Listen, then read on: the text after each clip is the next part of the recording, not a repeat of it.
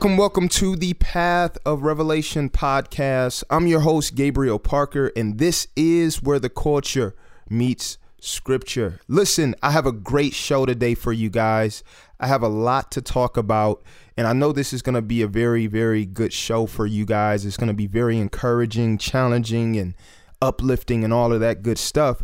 But I've really been thinking lately as as the church and as the world engages in race conversations and as the church, we know our purpose is to point people to Christ and our goal is racial reconciliation.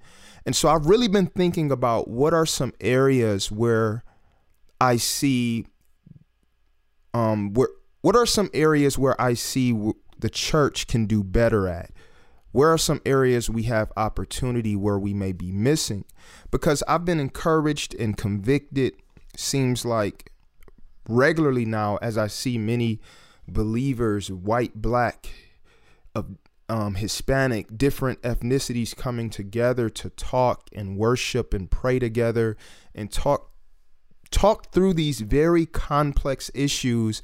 And I just begin to think think like, what is the area we could do better at? And so I don't want to offend anyone when I say this, but I think this is a very important aspect in the conversation. Most Christians, and hear me good when I say this, most Christians will admit all people, all people, black, white, Asian, Hispanic, Indian, Arab, most Christians will admit that all people are guilty of partiality or racism.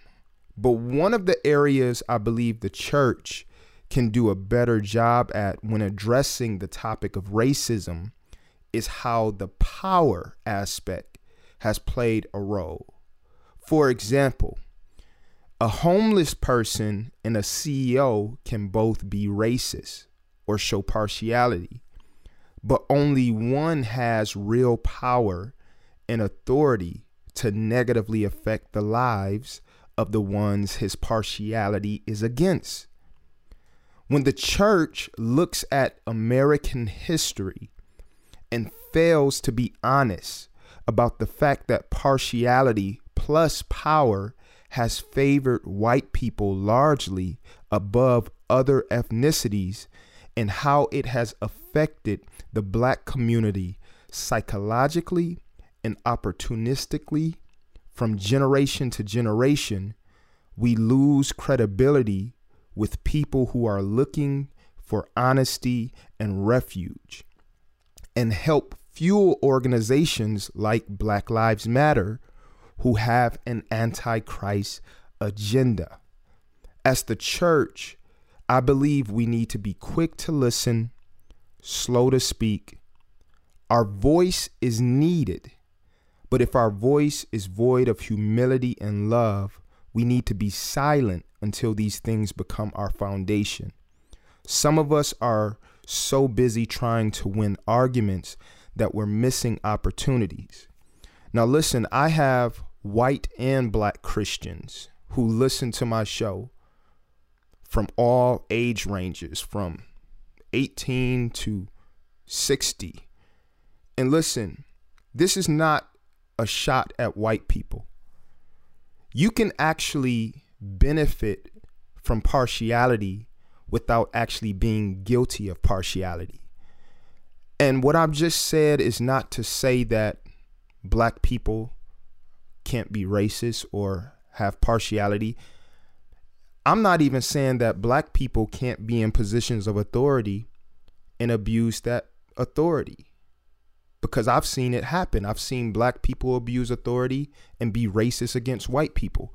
But what I'm saying is, if we are to step back and look at American history and look at America as a whole and deal with majorities as it relates to people groups, partiality, and power, I do believe that it has favored white people.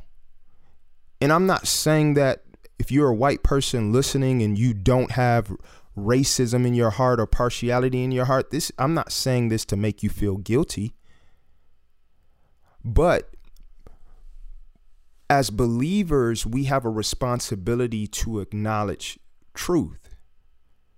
And from that truth, proclaim the gospel and call all men to repentance.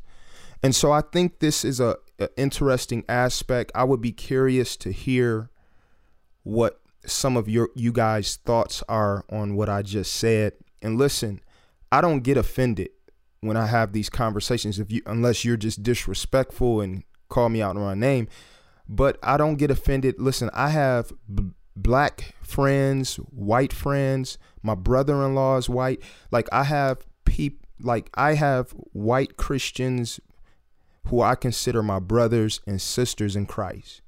Just like and I see them no differently than my than my black brothers and sisters in Christ because we're all one in Christ. But the reality is we're dealing with um, a, a topic and an issue that has has really is really partiality that has affected the church. So we're navigating through a secular system and trying to bring Christ to a secular system. And so, for us to effectively bring Christ to a secular system, I don't believe that we can ignore the partiality and the sin within the system. And so, hopefully, I'm clear in that. But with everything that's going on, I've I've been extremely challenged. I've been encouraged. I've been challenged um, to walk in love and humility. And when I bring up these points, hear my heart. I'm not trying to win a debate. I'm not trying to win an argument. My goal is is truly racial reconciliation. My goal is unity in the spirit. And I still believe Jesus is the answer. This isn't just for, for the world, but a reminder for the church that he's still the answer. We need to be reminded of this. And we need to repent of our biases and partiality against one another. Some of us don't even realize that we have partiality and bias in our heart because we're too prideful to examine ourselves, because we're too busy trying to win arguments instead of trying to win souls and edify one another. We need to repent for putting our political parties, our cliques, our denominations, and ethnic pride above loving one another and striving to walk in the fruit of the spirit. 1 Corinthians chapter 13 verse 1 through 8. I'm going to just let the scriptures talk. It says, "If I speak in tongues, if I speak in the tongues of men and of angels, but have not love, I am a noisy, I am a noisy gong or a clanging cymbal. And if I have prophetic powers and understand all mysteries and all knowledge, and if I have all faith so as to remove mountains, but have not love, I am nothing. If I give away all I have, and if I deliver up my body to be burned, but have not love, I gain nothing. Love is patient and kind. Love does not envy or boast. It is not arrogant or rude. It does not insist on its own way. It is not irritable or resentful. It does not rejoice at wrongdoing but rejoices with the truth. Love bears all things, believes all things, hopes all things, endures all things. Love never ends. As for prophecies, they will pass away. As for tongues, they will cease. As for knowledge, it will pass away. Listen, if what we are fighting for is not rooted in love, we are nothing. It means nothing. Believer, we have to be rooted in love. And I hear people say, Oh, I tell the truth because I love. It, it, would be unloving for me to tell the truth. And they use that as an, an excuse to have a bad attitude and have a uh, and have a, um a rude approach to people. But the Bible says, "Be gentle as a dove, be wise as a serpent, and gentle as a dove." So it's not just what we're saying, but it's how we say it. Our approach to these issues matter. The spirit in which we approach these things matter. And if we are void of love, we are void of our true purpose as the church. First, um, not first John, but John chapter 13, verse 34 through 35, Jesus says this. He says, A new commandment I give to you, that you love one another, just as I have loved you. You also are to love one another. And get this, verse 35 by this, how we love each other, by this, all people will know that you are my disciples if you have love for one another. If you have love for one another, they will know that you are my disciples. Listen, we're so busy fighting that we can't even be effective witnesses to the world because we just have to be right all the time when we should be quick to listen and slow to speak. Galatians 5 22 through 23 gives us the fruit of the Spirit, and it says, But the fruit of the Spirit is love, joy, peace, patience, kindness, goodness, faithfulness, gentleness self control. Against such things, there is no law.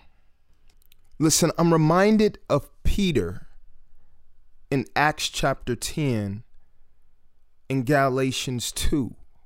And I hit on this a little bit last episode, but I want to kind of revisit this because I think this is so relevant to to the conversation or the topic and where I'm going with this. when we look at Peter in chapter 10, he's receiving revelation that God shows no partiality. He's on the roof and he receives a vision from the Lord and he realizes hey, salvation isn't just for Israel. Salvation isn't Christ didn't just die for the Jews, but he died for the sins of the world. He died for the sins of everyone. And so we find Peter in Acts chapter 10, verse 34 through 35, saying, Truly I understand that God shows no partiality, but in every nation, anyone who fears him and does what is right is acceptable to him. And so Peter receives this revelation that Christ is no respecter of person, yet in Galatians 2, we see Paul confronting Peter to his face for his partiality towards the Jews. Let me paint the picture in Galatians 2, Peter is sitting and breaking bread with the Gentiles. He's having a good time. They just breaking bread. And as soon as James and the Jews enter the room, the Bible lets us know that Peter withdrew himself from the Gentiles for fear of what the Jews would think when they saw him sitting and eating with Gentiles. And so he he he showed partiality. He had respect of persons towards the Jews. And he cared more what the Jews thought of him than what God thought of him. And so here we have Peter in Acts chapter 10 receiving revelation that there is no respecter of persons, that God shows no partiality towards the Jews over the Gentiles, and, and, and he receives this revelation.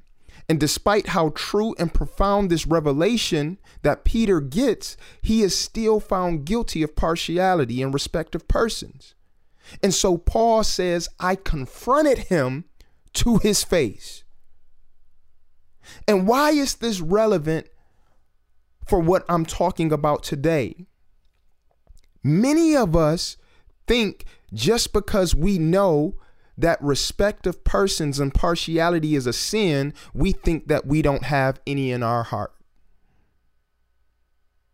Oh, I know racism is a sin, so I can't be racist. But there is a difference between having knowledge of something and submitting to revelation. Paul, uh, Peter received revelation, but he had not fully submitted to that revelation. And so many of us have partiality in our hearts and we don't even realize it.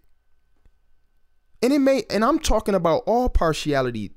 I'm not just talking about racism. I'm talking about partiality, period. You may have favoritism towards uh, friends and you may have favoritism towards a people group at work. You par- all partiality is a sin. And so because many of us are not willing to admit or even examine ourselves, we give place to the devil. We're so busy fighting each other that we're losing sight of who the real enemy is.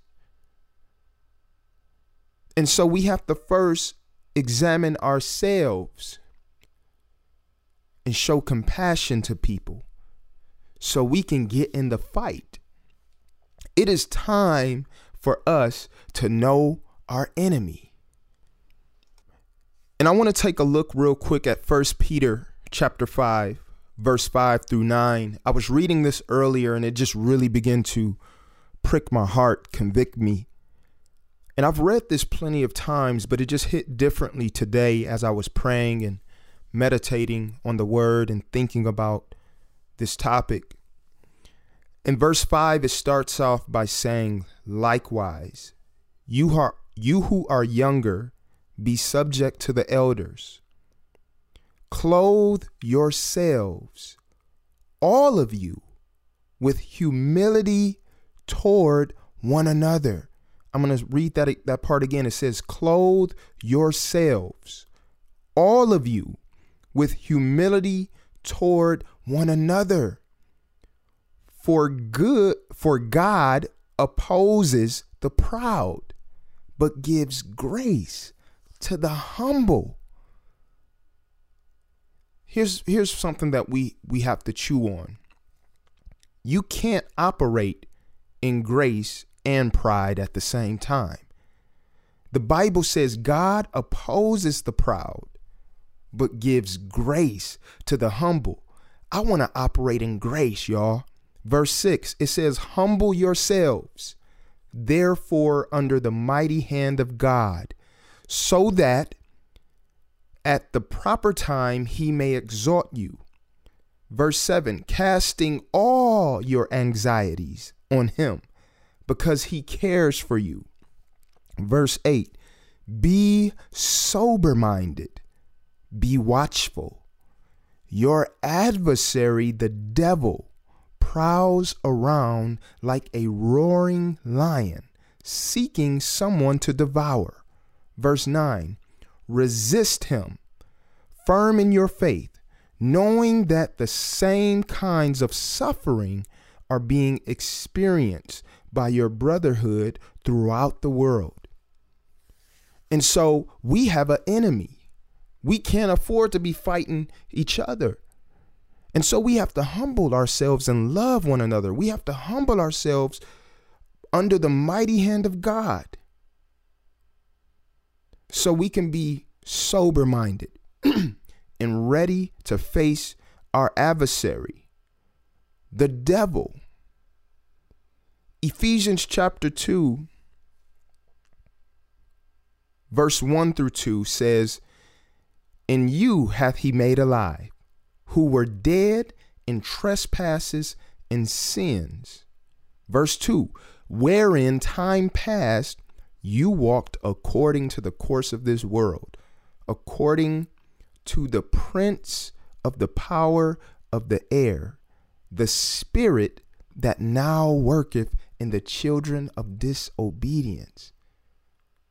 So the Bible is letting us know that we at one time walked according to the devil, who is the prince, or in other words, the, the when it says prince, it means he's the ruler of the power of the air. The that word air there can be translated to atmosphere.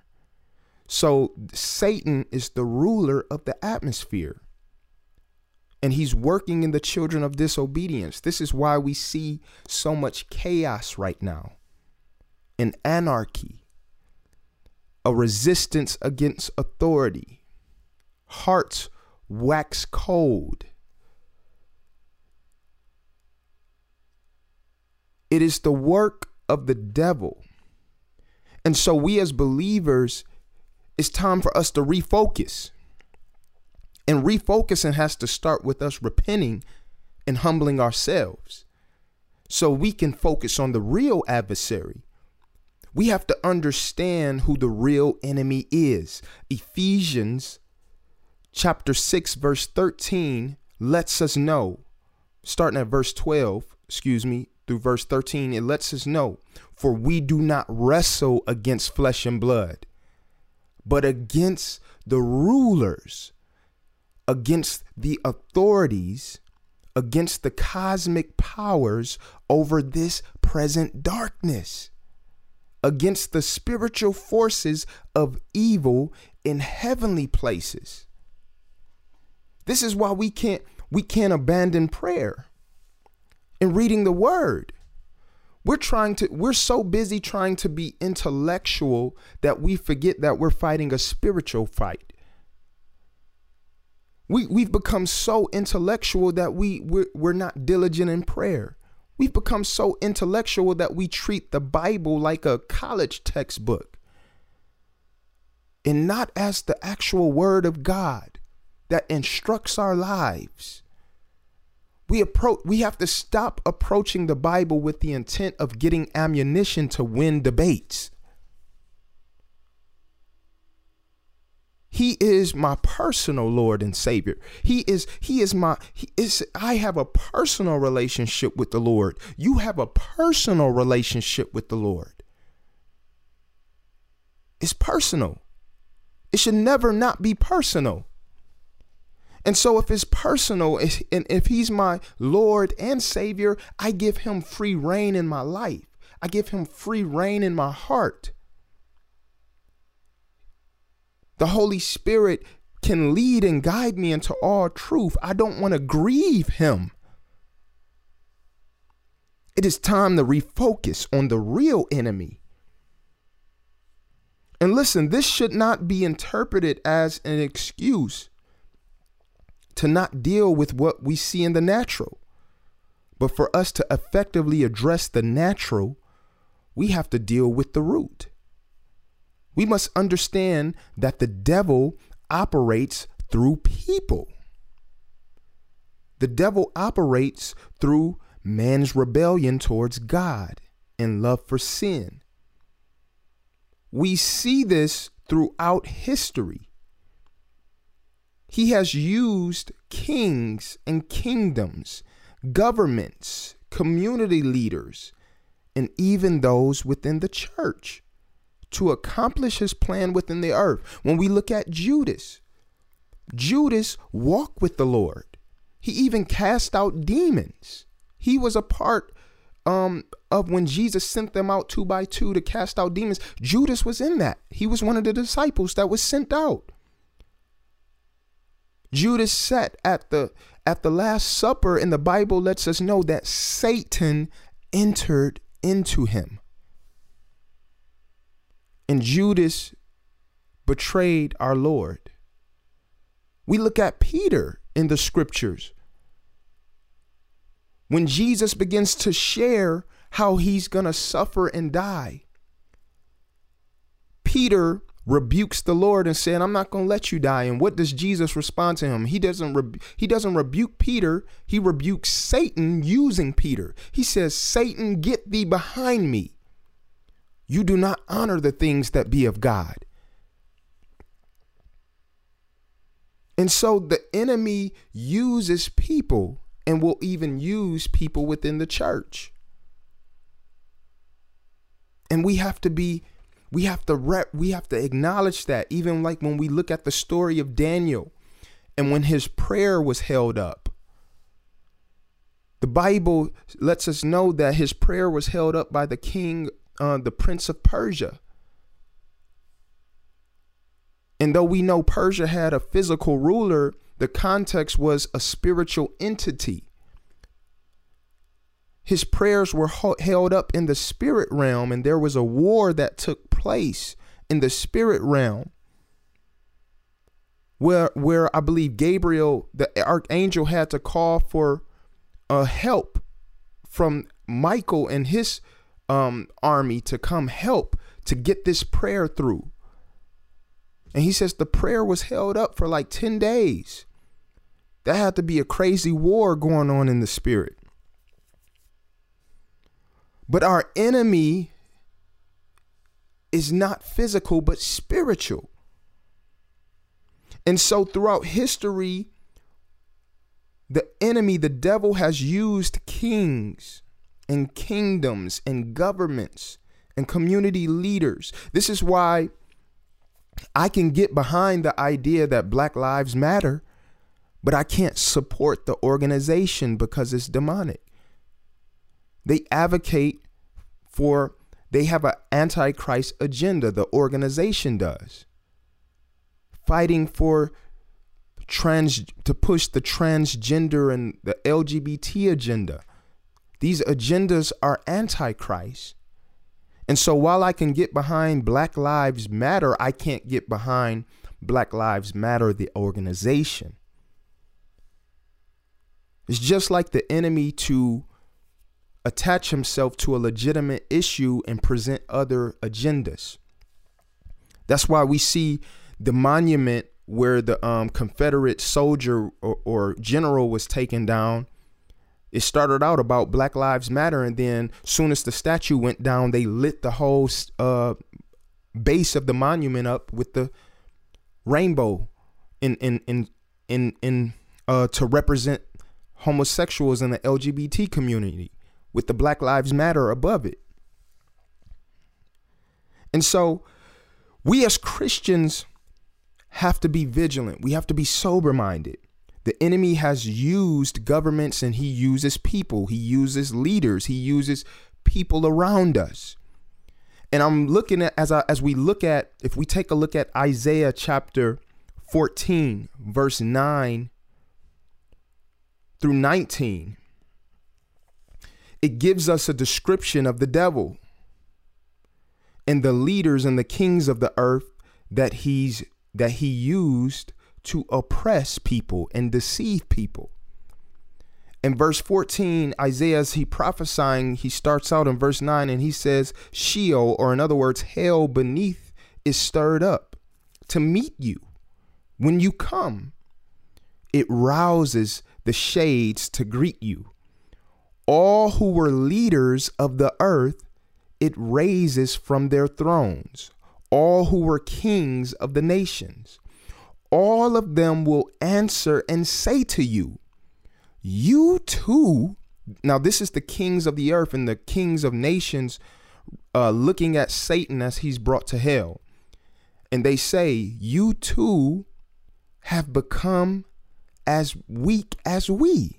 You too have become as weak as we. You have become like us. Your pomp is brought down to hell. In other words, your authority and your excellence is brought down to hell. The sound of your harps, maggots, and, and when it says sound of your harps, what you guys got to understand is Satan didn't isn't just wasn't or isn't just gifted musically, but he's literally an instrument.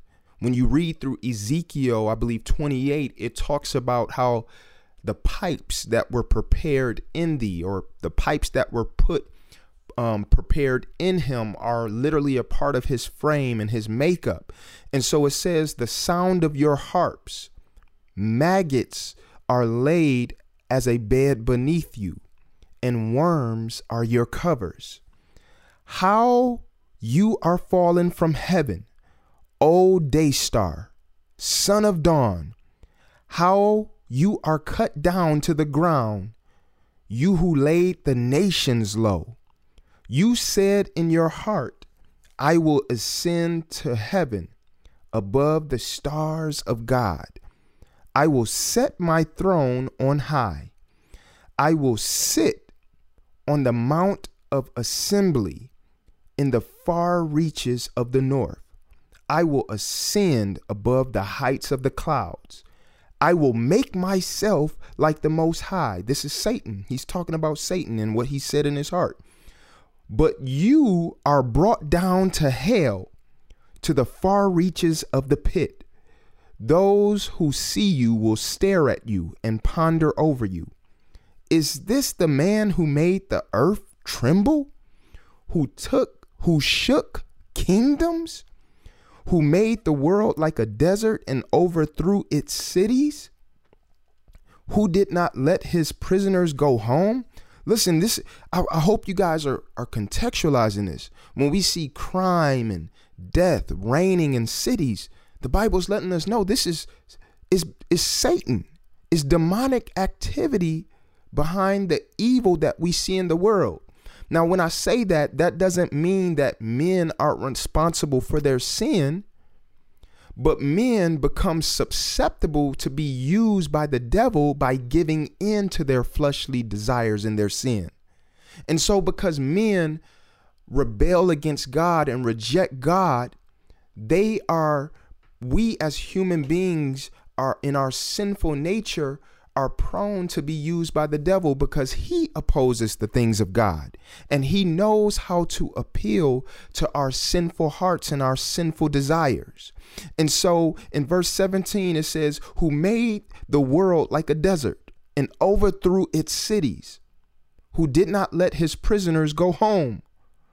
All the kings of the nations lie in glory, each in his own tomb but you are cast out away from your grave like a loathed, like a loathed branch clothed with the slain those who pierced by the sword who go down to the stones of the pit like a dead body trampled under foot so it's talking about what we look at the end of the scripture. It gives us a description of Satan's end. Yes, we see the chaos that's happening in the world right now. Yeah, we see the evil that's happening in the world right now. But God has the last say. Satan isn't just defeated now, but he will be defeated later. He will be brought low. He will the the the kings of the nations and the leaders who he deceived will look at him and say you're you're you've become just like us. You didn't really have any real power. God has the power. Jesus defeated death, both death, hell, and the grave, and he took the keys with him when he got up. Listen, we are victorious in Christ Jesus. It is time for us to not to realize, or it is time for us to realize who we are in Christ. My brothers and sisters, I don't have a, a ought against you. I don't have a, a fight against you. Whether you're black, white, yellow, Arab, Indian, Asian, If you are in Christ Jesus, you are my brother, you are my sister. And we have a real enemy that we're fighting. We have a goal that we have to attend to. And you know what that goal is?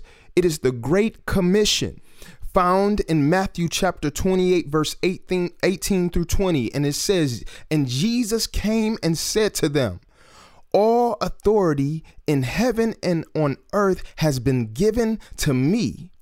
Go therefore and make disciples of all nations, baptizing them in the name of the Father and of the Son and of the Holy Ghost, teaching them to observe all that I have commanded you. And behold, I am with you always to the end of the age. We are to preach the gospel and make disciples and baptize them in the name of the Father, Son, and the Holy Ghost. It is time for us as the church to take our rightful place. Come on now. Revelations chapter 12, verse 11. I'm going to leave you with this. It says, And we overcame by the blood of the Lamb and the word of our testimony, and we loved not our lives unto death. Listen, it's time for us to start testifying of the goodness of Jesus.